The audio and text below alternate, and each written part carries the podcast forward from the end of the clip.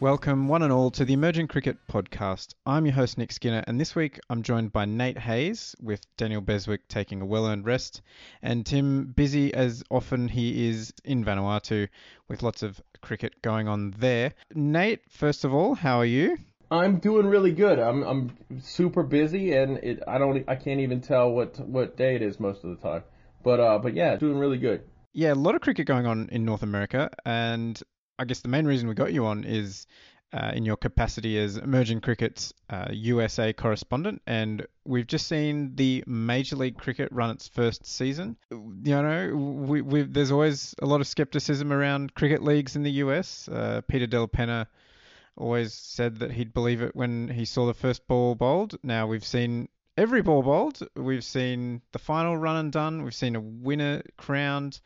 What are your overall thoughts of the season? Uh, this is a pretty big achievement by any standards because so many leagues have, you know, attempted to run and, and failed before they could even get off the ground. So at least it's happened, right? Yes, I've been blown away to be honest with you. Overall, it's extraordinarily been a positive experience, and I think uh, Major League deserves an awful lot of credit, as well as the many, many, many people who have collaborated with Major League to make this happen. And it's it's been it's been an incredible thing to witness.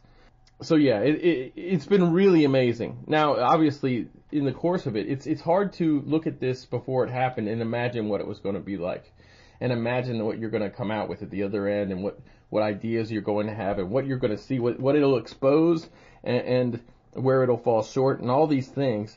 And I came out on the other end looking at things so much differently. It, it, it's that's to me one of the biggest benefits of it. Is like I, I'm seeing things very differently now about what the potential of the league is, what the limitations are for the league and for, for cricket in the USA. And obviously, we've, we've acknowledged a lot of those limitations in the past on this podcast and in our content. But it, it, it really brings you know you know you're talking and thinking abstractly in, in, those points, but this is this is real. This is concrete. This this actually happened, and it's opening up a lot of possibilities as well. So that's been really exciting to see. That is is the next big thing is really to kind of people need to hold their feet to the fire, hold major leagues feet to the fire and their investors and everything, and say, look, this is an opportunity. This went really well. This was very successful and we need it to be even more. And I think that that's the next big thing is to acknowledge where it where it succeeded, see where it's created new opportunities and new possibilities, and really dig into those things and try to make sure that those things actually come to pass. So before we get into a, breakdown of what worked and what didn't, uh, just to sum up the results. The Mumbai Indians New York franchise were the winners, uh, coming back from a fourth place finish um, with a, a, pretty impressive late run from Trent Boult taking three four wicket hauls on the trot and a three wicket haul in the final, and a whole pile of death wickets. Uh, he was pretty unstoppable at the back end of the campaign, which which helped them turn it around after they'd got off to a pretty poor start. Uh, so they they squeaked into fourth place with a wet sail, uh, winning their last three matches. The Seattle Orcas were runners up after topping the table, so you know dis- disappointing for them. They couldn't quite get over the line. Uh, Texas Super Kings uh, finished second in group play, but lost both of their uh, finals matches. They they lost the the qualifying finals to the Orcas, and then lost the uh, sort of second bite at the cherry one uh, that they get. Uh, they lost that one to Mumbai Indians. Uh, Washington Freedom came third, and they were pretty anonymous, to be honest, in, in their eliminator. And the Unicorns, the San Francisco Unicorns, the Sparkle Army, uh, they were pretty meh coming in fifth. Uh, they didn't get to the finals, but they did have the same number of wins as the Mumbai Indians, but they had a, a, an inferior net run rate. And of course, poor old uh, LA Knight Riders came last with a, a, pretty poor outing, if we're honest. So in the final, Mumbai Indians home pretty comfortably in the end. Nicholas Pooran hit 130 odd not out, uh, so made pretty short work of the chase, and yeah, a, a, comfortable victory in the end. So one point to make about the Mumbai Indians that uh, you, you know you might get to is that they had a pretty solid amount of local players, which uh, was was not necessarily the case for all teams. But yeah, I guess looking yeah looking kind of broadly, you mentioned that some things exceeded your expectations and, and some things didn't work quite so well. So so we'll start with the positives. You know, what what, what were things that worked and, and what are things that worked better than you thought they would? Well, well, going back to the the teams, uh, you mentioned uh, Mumbai Indians. You mentioned that, that they featured a lot of uh, domestics. They did. They get way too much credit for that, if you ask me. Everybody played five domestics and they're playing 11 every game. The reason why, why, sorry, I call them Mumbai Indians, which is hard to do. Their branding, unfortunately, makes everybody do that. But the New York team, the MI New York team, or My New York as they want to be called, they featured a, a lot of different domestics because none of them really performed from the start. You know, the only one who really was consistent was Nosh Kenjige, and everyone else really struggled. And it's it's a it, honestly, it, it, was it was the Trent Boults on their team. It was the fact that they have Rashid Khan, Trent Boult, and Pooran and Tim David. These are players who are not only extremely good overseas players, but but they're all doing well at the same time. So that's what really pulled them through. Aside from Nosh Kenjige, they didn't have consistent performances from any of their domestics and because they drafted the way that they did, they had to they had to play their domestics at the top of the order in the batting order because um, they didn't really bring a lot of overseas openers. So finally, we got some performances out of um, Jahangir, who really should have started the tournament um, with the bat for, for New York, considering the, the form he was in coming out of the World Cup qualifier, considering the other two batters were in terrible form coming out of the World Cup qualifier, the other two batters being Mayank Patel and Steven Taylor. But Jahangir didn't start on the team, but he did in the second game. They put him in, and um, he actually had a couple of really good innings for them in the tournament. But the only player, the only domestic on their team who performed at or above league average was Nosh Kenjige, who actually led the tournament in economy. And yes, he didn't bowl a ton of overs, uh, and, the, and, he bowled one over in his last two games, and I I wouldn't be critical of New York for that. He made a big difference against Washington in the two games that they played Washington because that New York team matched up great against that Washington team. Washington didn't have a left-handed batter until the number seven or eight spot, depending on the situation, and that enabled New York to comfortably play two spinners that turn the ball away from right-handed batters, which which gave Nosh more time gave Nosh basically two more games in that tournament where he could prove himself as a valuable asset without even having to bowl a ball, it, or, or, you know he did bowl in those games, but he he showed that he's irreplaceable. So they had such bad luck with their domestics that it was like, well, let's just put Nosh in. We know at least he's going to give us a great effort in the field. He's going to get anytime he does anything good, it's going to energize the entire team. And when we need him to bowl, he'll be fantastic. And he was. He was absolutely fantastic. But of course, for marketing reasons, you're not taking the ball out of Rashid Khan's hands, and for performance reasons, you're not taking the ball out of Rashid Khan's hands. He's a magician. So it, it made sense to me that there were times that Nosh didn't get his quota or didn't even come close to it, but they still put him in the team, which goes to show how much they value him on the team. And just having that option to put him in in the attack whenever they needed to uh, was valuable enough for them to just uh, basically um, risk not playing a batter. So that's to me, Mumbai gets or sorry, New York once again. Look, I, I don't think you can like what does MI stand for in their American branding? I mean, it's Mumbai Indians New York. What, why are they keeping the same name and then trying to change the name, but also not change the name? I, I, I mean, it's very you frustrating. Can't, you can't have it both ways. No, you can't. And and and every time there were so many times where I would say Mumbai or, or something. It's the very first letter of their name. You know, M-I, Mumbai. It's a very weird branding decision, but you're not going to tell them what to do. Let me tell you that. You're not going to tell that team, that franchise what to do. and one of the things that I, one of the reasons I think they get too much credit for their domestic handling yeah, okay, great. They played a lot of domestics in, in important parts. I think in part because I don't think they necessarily had the smartest draft. They they benefited a ton by having a huge break between their third and fourth games. They had almost a week in between their third and fourth game, or like at least five days. And I think that when they were one and two to start, they needed that time. And they in that meantime, they almost acknowledged the fact that they kind of had drafted poorly by flying in Xavier Marshall and giving him a trial and then flying in Slade Van Staden from South Africa. This is these are two openers, so they they obviously weren't happy with Steven Taylor and with Mayank Patel's uh, output. Yeah, Taylor had a bad tournament. That must be said. Yeah, yeah, t- yeah. He did. He he was good with the ball. He was very consistent with the ball, as we as we know he's going to be. He was economical at the very least. But if you're an off spinner on a team like New York, you're a part-time bowler. You know, you're you're there for your bat, and, and he did not produce with his bat. This was a tough tournament for anyone coming in in bad form. We saw Faf, who played terribly the entire time. One of the biggest reasons that TSK lost both of their playoff games was because uh, Faf never clicked in the entire tournament. One of the biggest reasons why the Unicorns finished fifth place was because Finch didn't do well the entire tournament. So when you have a star captain who's a frontline batter and they flop, your team in, in a five game regular season, your team's not gonna, it doesn't really have much of a chance. So yes, like once, as I said, as I was saying, am I New York? get to, get I think a little too much credit for playing their, lo- their they play oh they've had so many locals in and out of the team. Well, that's because none of, none of, not many of them did well.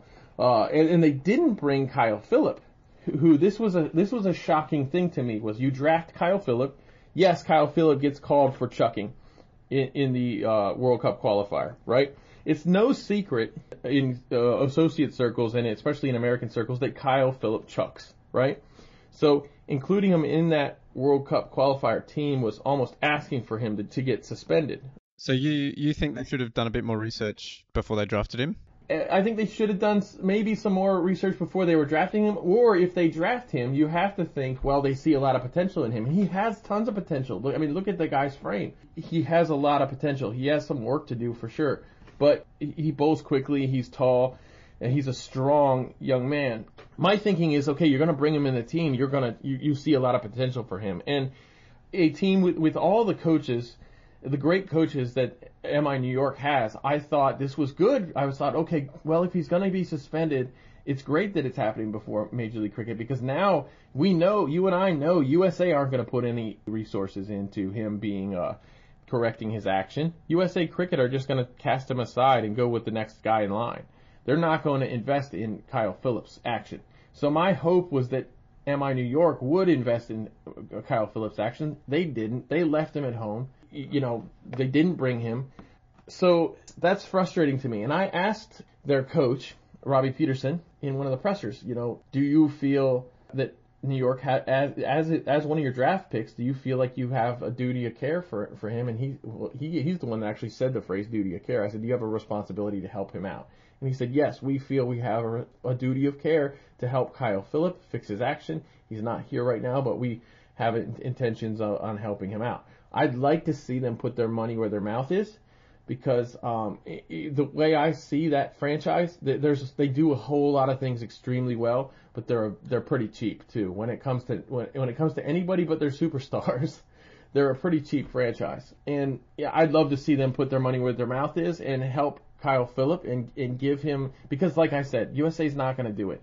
So yeah, I think Mumbai Indians New York got too much um, credit. Obviously, the Orcas had good production from their domestics with uh, Nauman Anwar and Gannon coming in well, and I thought the Freedom were, were underappreciated for their domestic output. Obviously, Saurabh, who I think was the best domestic bowler in the tournament, he, you know, he, he took his quota in really difficult times. He took very big wickets. He the, the batters he got out were huge and in very important points in the game. You you see Nicholas Pooran have one of the best T20 innings ever, scoring 130 runs easily, never even giving a half a chance in the entire innings. And then you you look back in the tournament and you see Saurabh making him look silly, bowling him clean middle stump so you had a tremendous performance from Saurabh for the Freedom. You also had at or above league average output from Dane Piedt, who is is a right arm off break bowler who actually who actually was very economical uh, and critical against the left-handed batters.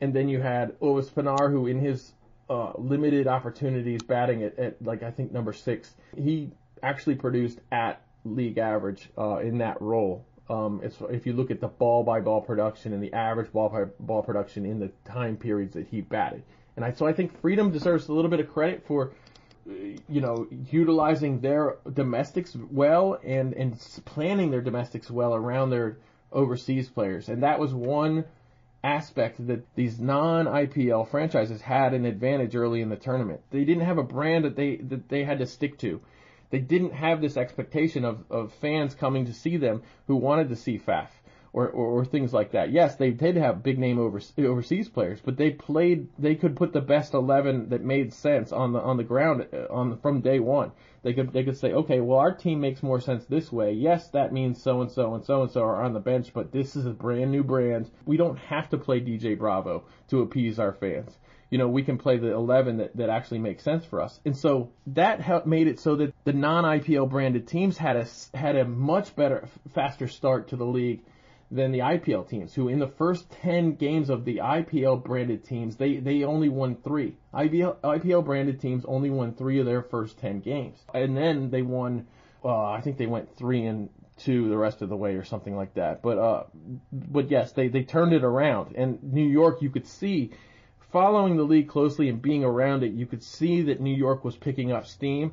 And once it clicked for them, and they got that matchup against Washington, it looked like it, it made a lot of sense that they would end up in the final. And then at that point, it's anyone's game, whoever has the biggest day on the, at that point. But uh, but that's that was one of the cool things about the league to see these non-IPL branded teams and how they had an advantage, and then to look at the IPL branded teams and see how they had their own advantages it, it was really neat to see what each team does well and what they don't do well, and that's part of what worked and what didn't, if you ask me, as far as the league goes. Uh, the Texas Super Kings team had the advantage of basically being at home uh, in Texas at that new at that new venue, and they have loads of fans that would come out in force to, to support them, and they did a great job of giving away, you know, a lot of merchandise to, to, to keep those fans waving their flags. And you've been here. You you and I went to the Durham Bulls last summer. that was fun. That was fun.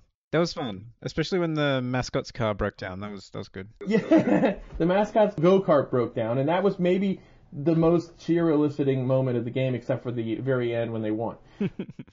so you've seen a good minor league baseball venue, and you know how how good that is. How good a good minor league baseball venue is. I would say that this new venue in Texas is a is the equivalent of a good minor league baseball venue. So there you go. You've been to a good minor league baseball venue. You understand that I'm actually giving it a compliment by saying that this cricket ground in Grand Prairie is equivalent to a good minor league baseball stadium. I think this is this is where cricket should be aiming for in the US. You know, these these big dreams of like filling up 30, 40, 50,000 people stadium. I mean, that's ridiculous for a number of reasons. And you know, if you if you're getting a kind of minor league level crowds and, and atmosphere, that's a really good sporting product, and, and that will attract a, a lot of people to, to come and you know buy tickets. So I, I think it's where cricket should be aiming to be. Uh, so yeah, I, I totally agree. Yeah, it's absolutely where cricket needs to aim. Now here's where it blew me away. I knew this this venue used to be a, a minor league baseball venue. Of course, they they stripped it down. They totally rebuilt it, cricket specific. It is a proper cricket stadium now. Um, it holds, I think, 7,200 or 7,500, but there's plenty of space. If they want to bring in temporary stands for the World Cup, they could easily get another 5,000 temporary stands there. Like that, that's without permanently adding to it easily. There's plenty of space for them to expand this permanently or temporarily. But but the, but what blew me away was I was expecting at best a good minor league baseball experience, which would have been fantastic to achieve that. But what I got was something even better, and it was you go to a minor league baseball game in the USA, you could talk to 100 fans in the stands, and you ask them to tell you what the batting lineup was the night before, or yeah, name name 16 players on either of these teams, and they're not going to be able to tell you because people in the U.S. don't, the, by and large, baseball fans in the U.S. don't follow the day-to-day gameplay or you know the results of of minor league. They go to the games for the experience, to have a beer with some friends, eat some tacos, and talk while you get to watch really good baseball, and, and you know appreciate some good plays and things like that. But you're not really that invested in what happens in the game. There's the minor league baseball seasons are very very long, so if you lose today, no big deal. But by and large, most people don't care about the outcomes of minor league games, baseball games. So where this major league uh, upstaged minor league baseball is that the most of the fans there were there because they had a team they were cheering. They cared about the outcome of the game. You know, obviously a lot of those fans were Texas fans. When the Texas played, uh, almost everyone there cheered for Texas. You know, Chennai Super Kings have a huge following around the around the world, and they showed up in in, in droves. Now, the Unicorns had a good, decent fan base too, because they were smart to include a couple of Pakistani players in their team. So that meant that every Pakistani cricket fan in the area was showing up to cheer for the Unicorns which was really cool to see also. Um, and then of course you have the Afghani fans that showed up to cheer for New York, to cheer for Rashid Khan. Peter Della Penna has a good article about that. If you want to look at that, it's it's on Cricinfo still. Yeah, Peter's put out some great stuff about this tournament. So definitely check out a lot, all of his articles. He's just pumping them out, making everybody else look bad. but really, the atmosphere was better than minor league baseball by by by a large degree um, it was like a Major League Baseball final every game. You know, I mean, I'm like a minor league baseball final every game. My fault. It was not like a Major League Baseball playoff. Like that, it was about obviously Major League Baseball playoffs going to have the same, uh, uh, you know, passionate cr- crowd, but it's going to be times five or six because of the size of the stadiums. But but this is this was a it was the atmosphere was terrific people were watching every ball. They were waving flags. They were blowing whistles, which was kind of annoying. but but by and large, like the atmosphere really sold me. You know, I love Church Street Park, and I got to obviously go to all the Church Street Park games. The atmosphere at Church Street Park was incredible. Was it's always good there. It's always a wonderful a- uh, atmosphere. Some people were worried that the new permanent stands would, would, would take away from the charm. It didn't at all. The place was jammed full every single night that they had games. of course, as you know, people trick in, trickle in a little later at Church Street because the game started at five. So that atmosphere was terrific. Amin and I, when we were at the first leg in in Texas, we were talking about, man, this state, this venue is really nice. This atmosphere is great. Morrisville is not top dog anymore, is what we were thinking. And because we're such Morrisville fans, we're such Church Street Park fans, there was a little bit of like, maybe a little sadness, but really what we were thinking was Morrisville needs to step it up now. This is going to make Morrisville step it up. But my thinking really ultimately is is not okay, let's start talking crap about Morrisville. It's it's the fact that we we could see the problems with more, uh, with Church Street Park so clearly after this tournament. We could see all of the limitations of Church Street Park so clearly. That goes to show how well the Texas venue, the the impression that it's left. Obviously, Church Street is still a absolute gem and it, it retains the charm and, and also the variety of having a basically a park which is church street park versus a stadium. Having both of those in the same season feature in the league is really cool and i think it's it's it's great it, it's, it's excellent and it needs to continue. But i understand now what the limitations are for um, church street park so much clearer. It is a really hard venue to to do a production in the, the production team had uh, a very difficult time setting up. There's a lot of challenges there. Everything's temporary. So you got to build tents. There's not a permanent building that anybody can utilize for cricket on the entire site. Whereas it, it, in Texas, there's several, several buildings, and they're all big. And and so there's so many challenges with Church Street that, that were just so obvious. But it looked amazing on TV. It looked incredible on TV. But the fact that we have this venue in Dallas, in the Dallas area, Grand Prairie, which has raised the bar so much, is a really, really, really good thing. Because now, you know, before I used to think, man, if we could just have six Church Street parks around the country, well, think about how, how great cricket would be here. And I still believe that. But if we could have six Dallas venues around the country, that would be even more amazing. You know, because it would be plug and play. You just come, you just, uh, like, it would be so much easier to run these events with a venue like Dallas just um, reproduced all around the country. So I like that the Dallas venue has raised the bar and raised the standard uh, of cricket in the USA, uh, even if that means that Church Street Park is a little closer to being obsolete. Obsolete seems uh, a strong word for what is a fantastic venue. Yes, uh, yes, yeah. I mean, I'm, I'm, I'm, I'm going to get. I, I definitely use it a little bit of. Uh, that's the extreme end of it all uh, obviously Church Street Park is far from obsolete. It's always going to be purposeful. It's always going to have a great purpose in this country if it can be recognized at, for that sort of thing. And we know that USA has turned away opportunities to play events, Cricket World Cup League Two homestands at Church Street Park. They've turned it away because they don't want to pay to manage the crowds. They've turned it away because they know more too many people will show up. yeah, that's that's a whole the the U.S. treatment of Morrisville is a, another question, uh, which I mean, if you're going to get even more people coming in to Dallas, does that mean they won't play at Dallas either for U.S. home games? I, I don't know. It's kind of raises some some interesting questions there. Well, no, because Dallas is easier to to maintain. It's easier to literally you just open up the doors, you hire a few people to handle it. You don't have to set up a fence every time. You don't have to set up a tent every time for the for, for the broadcast. You don't have to set up tents for the for the umpires or tents for the the players to change their clothes. All that stuff's built right into the stadium there. So you really just have to like turn the lights on. So that's why Dallas has a huge advantage. I mean, we're talking about very simple level problems that Church Street Park's always going to have. Well, in in that case, uh, you know, they've built 3,000 extra seats, but uh, they, they haven't built any of the other infrastructure. That, I don't know. Does, does it make sense to you? This is, I would count this as what didn't work.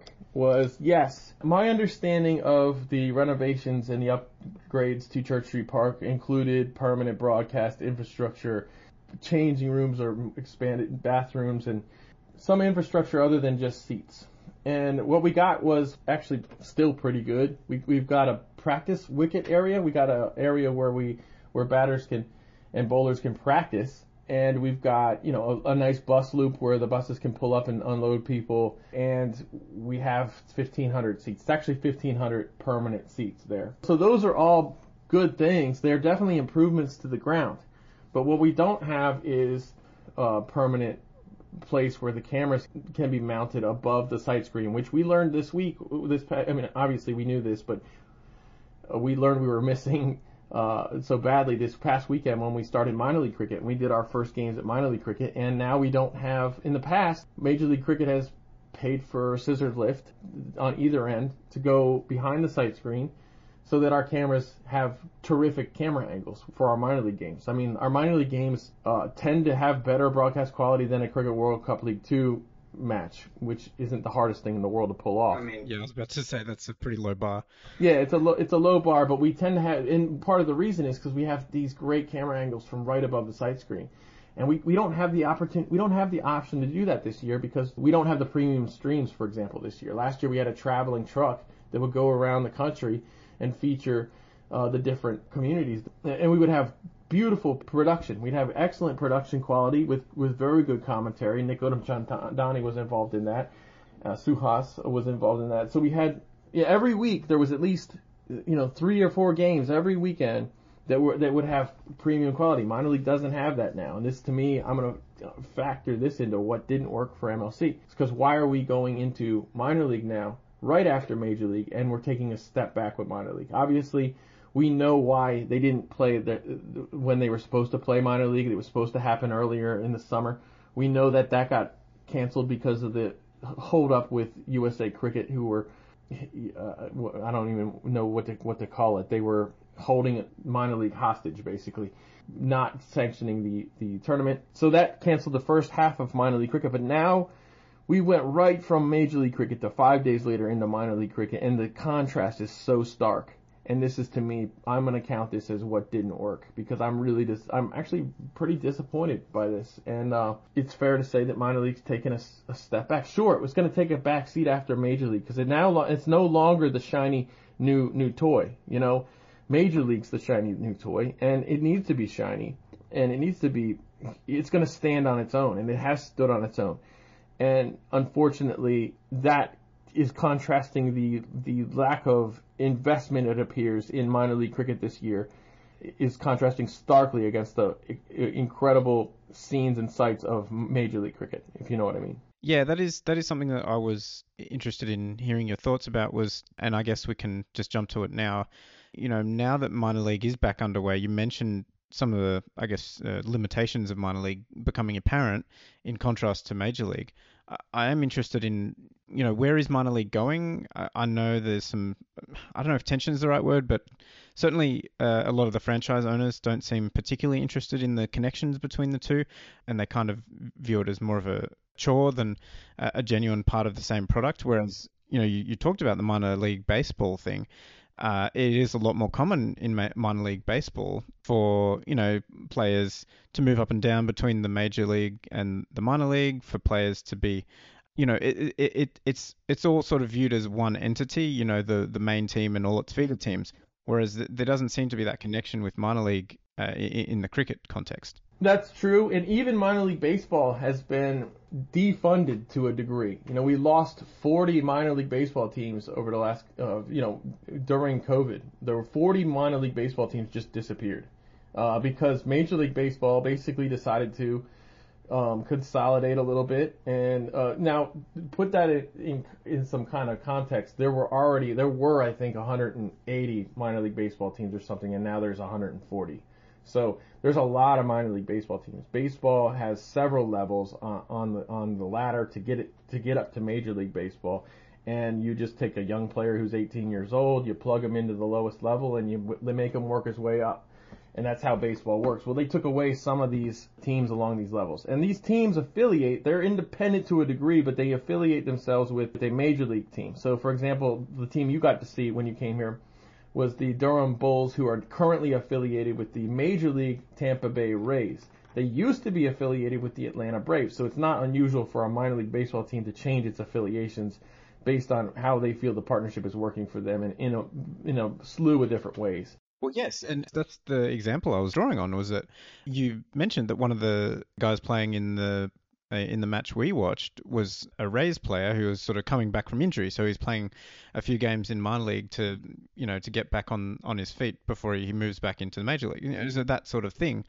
Just obviously that's not necessarily going to work in the same way uh, with with a you know the major league being a, a limited league, but it can. It can work to to some extent. It can work in some of the same ways. Now, it's not going to work like for example, minor league. Some of these minor league teams have such a good draw, right? Like the Durham Bulls, they do a very good job. They have a great venue. They have a lot of fans that come to watch their games. So the Durham Bulls can can at, at the end of their contract with the Rays, they can look at the Rays talent in the Rays uh, farm system, and they can look at other teams that that whose contracts have ended, and they can say, hmm well, we want to terminate our contract with the Tampa Rays because they haven't drafted very well over the last three or four years. So we're going to sign up instead with, uh, I don't know, the Baltimore Orioles or something like that. And this does happen in minor league baseball. Now that sort of thing would not really, I mean, you're not going to have that kind of clout in in minor league cricket, you know. But what would really be great is if these, um, and this is going to take rule changes for the league for both major league and minor league cricket. It's going to take the league to say, well, we're going to make our rules about team selection uh, so that these major league teams have to actually invest in minor league, right? So if, if you say, for example, the whole reason to uh, to affiliate in Major League Baseball is because you want your players to go through through a system that includes this particular team, right? So you you know all of your AAA level players are going to play for the Durham Bulls, and it would be nice to have some sort of reinforced affiliation. This is going to be done. This would be done with a draft rule, for example. So right now we've got we don't know what the retention policy is going to be for for Major League Cricket. Are you are the teams going to be able to retain all of their players that they drafted if they want, or are they going to have to put some back in the draft pool? And why would you? In, in American professional sports, you don't draft players that are already pros. The, they're all free free agents once their contract expires. You draft players who are who are not yet pros to be, make them into pros. So if the Major League Cricket draft changes to well, we're going to draft 17 and 18 year olds, and, and then we're going to place them in minor league teams, or we're going to affiliate with their minor league teams in some way and make make it so that those minor league teams will play the guys that we drafted. We have to make sure that they play those guys. You know, that's the motivation that, that major league teams are going to have to have in order to affiliate with the minor league teams. And also, you know, every one of these major league teams has a high performance partner. You know, we mentioned the IPL branded teams. Well, the non-IPL branded teams are already affiliated with with a high performance partner, and that Washington is a good example. They're affiliated with New South Wales and uh, San Francisco is affiliated with Victoria. So if you want to incentivize New South Wales into investing in minor league cricket, well, minor league cricket's going to have to make some rules that make that a, a, a lure for, for New South Wales by saying something like, okay, look, um, these teams, yes, we have a rule that says you can only have one overseas per playing 11 in minor league cricket. But if you're an affiliated team, we'll let you have two uh, if one of them's under the age of 23. And that that would say to New South Wales, oh wow, great, I can pick a U23 player in my setup that I that, that, that will be happy playing overseas during our winter, and I can send them over to minor league cricket to help develop them you know, something like that would have to take place. You, you would have to create, you have to create the incentives for the collaborations and affiliations to happen, and you've got to get creative with the rules in, in order to do that. And and Major League Cricket is going to have to be firm with their rules. Uh, uh, with minor league cricket, they're going to have to be forward thinking with their rules. And and these minor league owners are just throwing money down a hole. They know they are. So give them something back honestly, most of these owners are going to throw money down a hole at cricket anyways. It's not coming back to them in one way or another. They may as well do it for the greater good, which is what they're doing now if, if they're investing in minor league cricket. But we need to not allow minor league cricket to, to, to just fall by the wayside and, and be something that doesn't matter anymore now that major league cricket's here. That's very important. And I don't think that that's, I don't think major league's like, ah, we don't care about minor league anymore. I just think that there's a lot of fatigue. There are people, like I said, that work on both projects there's not as many people working on minor league now as there used to be because used to be everyone worked on minor league cricket. Now it's it's not as many people, not as many resources. Major league cricket was already spread thin in the first place. They're spread even thinner now. The, you know they probably don't have the money to hire new people to to uh, do everything that needs to be done, which is clear because everyone does so many things. So that's the trick right now to me is can you sustain minor league cricket? Can you make it so that the minor league cricket owners continue with, with minor league cricket? And can you affiliate major league to minor league, which is only going to help the domestic product here in the USA? And I think the closest team to doing this, to taking a step in the direction of supporting minor league cricket, and supporting domestic cricket, I think the closest team to that is, is the Washington uh, Freedom, based on my discussions with the various ownership groups and management groups of these teams. I think the Washington team is the one that, that is closest to doing this. Well, yeah, and I mean, ideally, the point of these connections is that you have the major league for you know a few weeks per year, but the minor league runs for months at a time, and that can sort of sustain the interest. And because you know, let's say you're a new fan who's just discovered cricket, you watch the major league, two weeks later it's finished. Well, now what? You know, what do you do for the other 50 weeks of the year? Well, ideally, minor league is there to step in and, and you know fill that gap, and, and you'll have a local team to follow. So that's kind of the the idea, at least as far as I can see, that minor league should be filling that role. Yeah, and, and really, I mean, obviously, a lot of people consider my, minor league to be some niche thing that, that like only nerds like myself are gonna like really love. I don't think that's entirely true, and I think well, especially since there's so many teams representing cities that don't have a major league team. That's true, and also so many of those teams that have major league players on their team playing for them. There's 60 major league cricketers that are domestics, and I believe like something like 59 of them play in in minor league cricket and and they're spread all around the country. Of course, there's the one team, the uh, the right now Dallas Mustangs have eight major league cricketers, which is crazy. Like they're they're clearly the favorite team in the league right now. As, as far as finishing in first place or winning the league, they've got to be the favorites. The winning the team last year had six major leaguers on the team. So yeah, it's it's yes, th- these, this is an incredibly important thing. A minor league cricket is incredibly important, and I don't think anybody listening to this from from uh, Major League Cricket uh, is going to think wrongly of me emphasizing how important it is, or, or how they need to step it up, you know, with minor league. And I, like I said, minor league I don't believe is going anywhere but it, it just it, we can't we can't slack on it now. And here's a really good example of of the potential of minor league thanks to Major League, is I post my minor league cricket show episodes uh, uh, on the Major League Cricket Network on YouTube, and within like five hours, my first episode of minor league cricket was was po- published last week. At, um, you know, about three or four days after Major League Cricket ended, and uh, within the first hour, that got more views than like my previous like two or three videos put together. Uh, within the first like five hours, and it says minor league cricket show across the top. I'm not tricking anybody by putting any weird thumbnails on there. You know, I'm not like you know it, it's it's specifically about minor league cricket. It got way more views.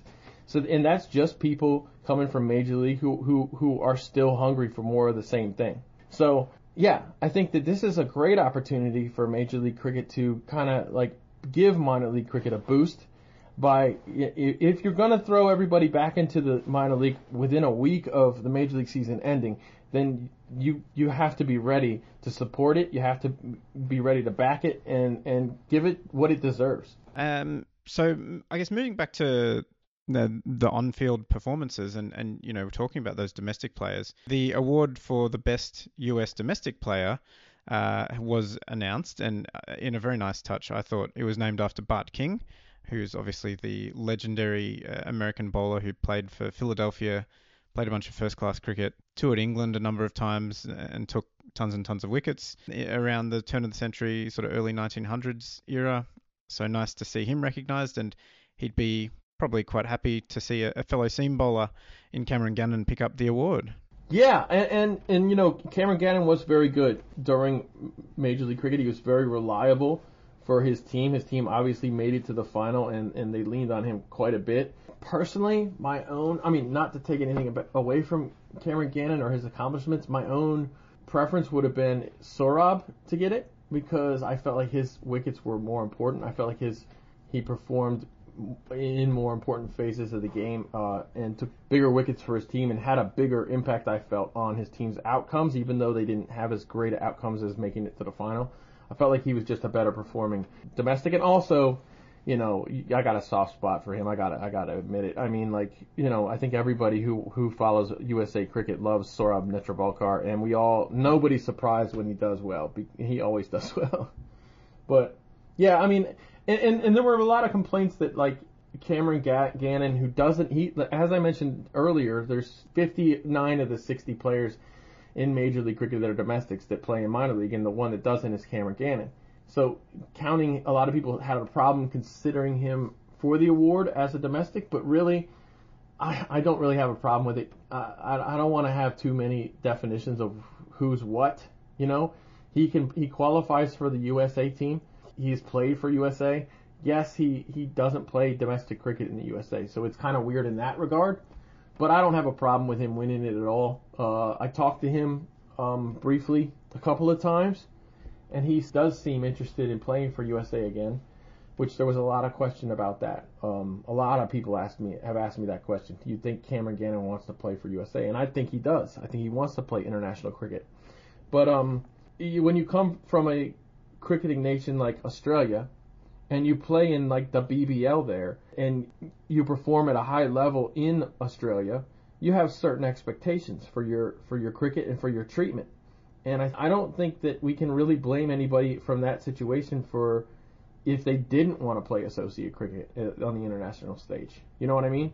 Uh, it's a it's a gr- brutal and grueling way of playing cricket and uh, yes, it, it is international, and that, that does come with prestige, and that, that is something that players dream about, you know, being involved in World Cups and things like that.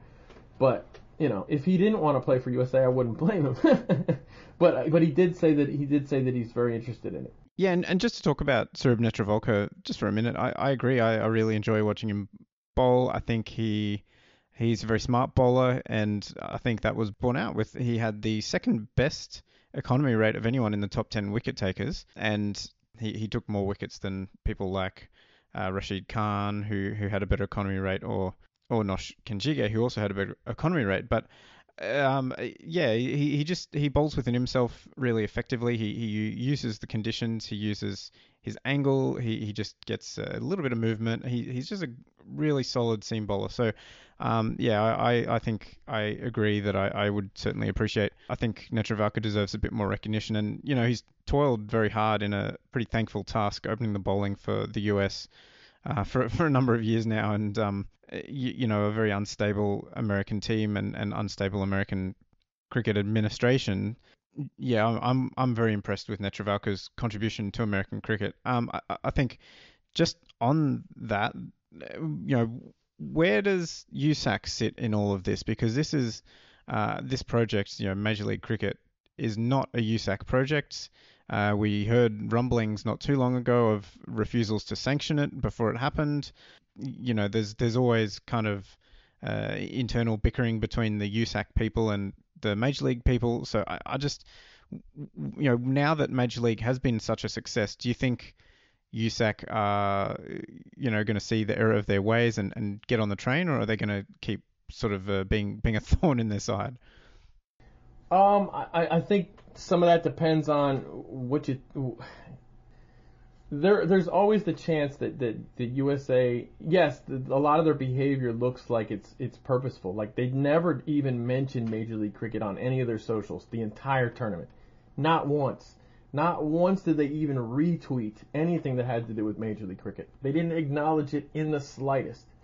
And uh, obviously, when you com- combine that with the fact that they didn't sanction it for so long, and in fact, they announced this. They had a, a, sanctioning announcement, which was hilarious. In the middle of Major League Cricket, they had a sanctioning announcement where they were like, "USA Cricket announces the sanctioning of the following tournaments," and it listed Major League and Minor League Cricket, which I thought was kind of funny. You know, while this is going on, uh, they announced the sanctioning of it. But that was the only time they even acknowledged it. The, and they they announced the sanctioning of several other tournaments. You know, Super Duper Bangladeshi League or whatever. you know, I think uh, it's it's tempting to say that oh wow they got it out for Major League Cricket, but also it's just as tempting to say they're just incompetent and they just forgot or they just didn't think of it. It's like it, both of those things are equally possible. yeah.